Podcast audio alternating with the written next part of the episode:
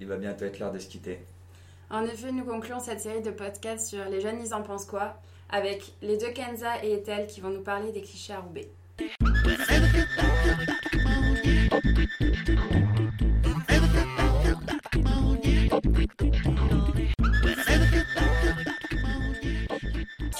comme un goût de haine quand je marche dans ma ville. Y'a comme un goût de gêne quand je parle de ma vie. Direction euh, Roubaix, Roubaix, qui serait la ville la plus pauvre de France. C'est quoi ce fuck là que vous faites, ce doigt là Vous avez un problème avec la police Tous au moins une fois, vous avez entendu ça sur Roubaix. Tous ces reportages qui reflètent une ville sous haute tension. Drogue, délinquance, insécurité, pauvreté. Aujourd'hui, nous, on a décidé d'aller à la rencontre de ces jeunes qu'on n'écoute pas assez et qui peuvent pourtant prouver que Roubaix a un sacré potentiel. On commence par Yasser, roubaisien de 23 ans.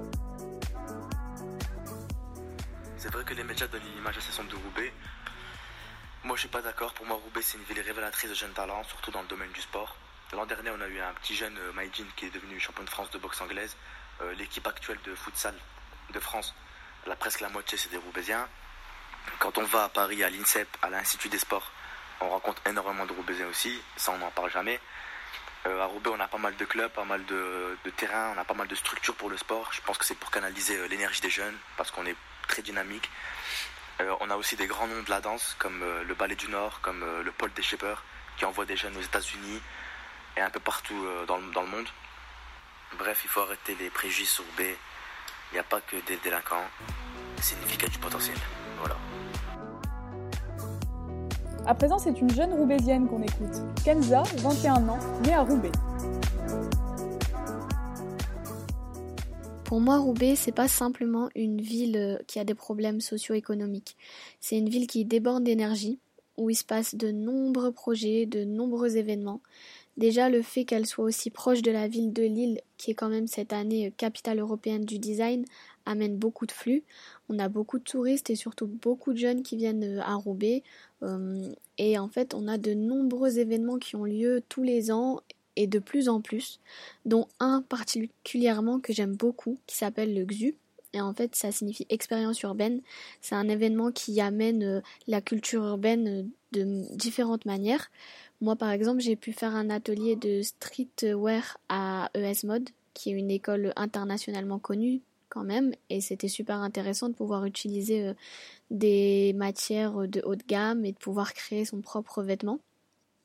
Puis euh, on a eu euh, sur Grand Place tout plein d'événements sportifs, humoristiques, des tags.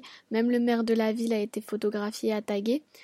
Et c'est un événement qui existe depuis un petit moment, mais qui de plus en plus est beaucoup plus investi par la ville. On voit de plus en plus de jeunes où c'est super intéressant. Après, il y a plein d'autres événements, autant dans la mode, grâce à Maison de Mode, grâce aux écoles d'art aussi. Euh, on a des films aussi qui sont réalisés à Roubaix, comme un film d'Arnaud Desplechin sur un Roubaisien à Roubaix. Euh, des scènes des petits meurtres d'Agatha Christie aussi qui ont lieu euh, il n'y a pas très longtemps près de Roté-les-Ports avec un décor, des acteurs, donc c'était super sympa de pouvoir voir ça en vrai. Puis tous les étés aussi l'Energy Tour qui vient à Grand Place avec des stars, des chanteurs, des humoristes. Et puis moi qui a pu vendre des sandwichs dans cet événement, j'ai pu voir l'engouement des jeunes. En fait, au final, il se passe plein de choses pendant toute l'année. C'est peut-être juste qu'on a un manque de médias autour de ces événements qui sont super intéressants. Et je pense qu'au final, Roubaix va savoir prouver peu à peu tout ce qu'elle est capable de faire et toute la jeunesse qui s'y trouve aussi. Et tout de suite, on écoute Fleur, 21 ans, née à Roubaix, qui même à l'autre bout du monde pour faire son service civique, a voulu nous témoigner de l'amour qu'elle a pour sa ville.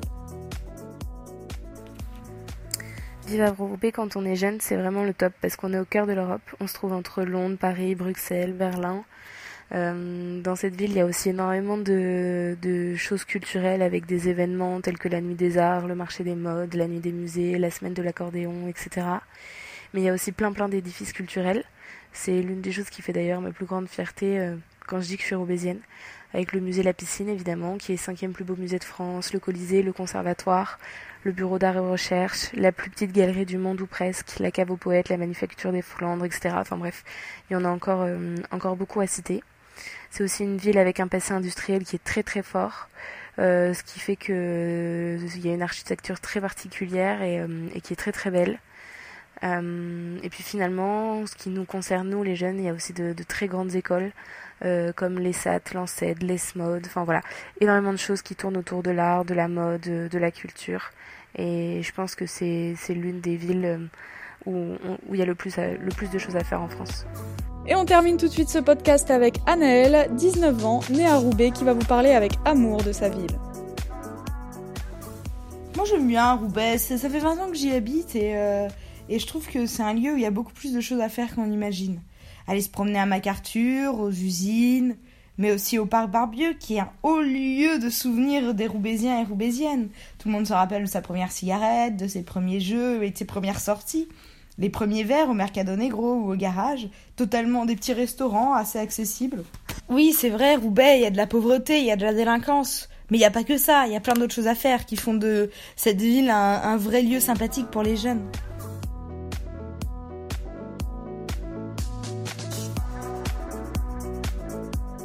vois, Laura, t'as toutes les raisons de venir habiter à Roubaix. On verra ça l'année prochaine.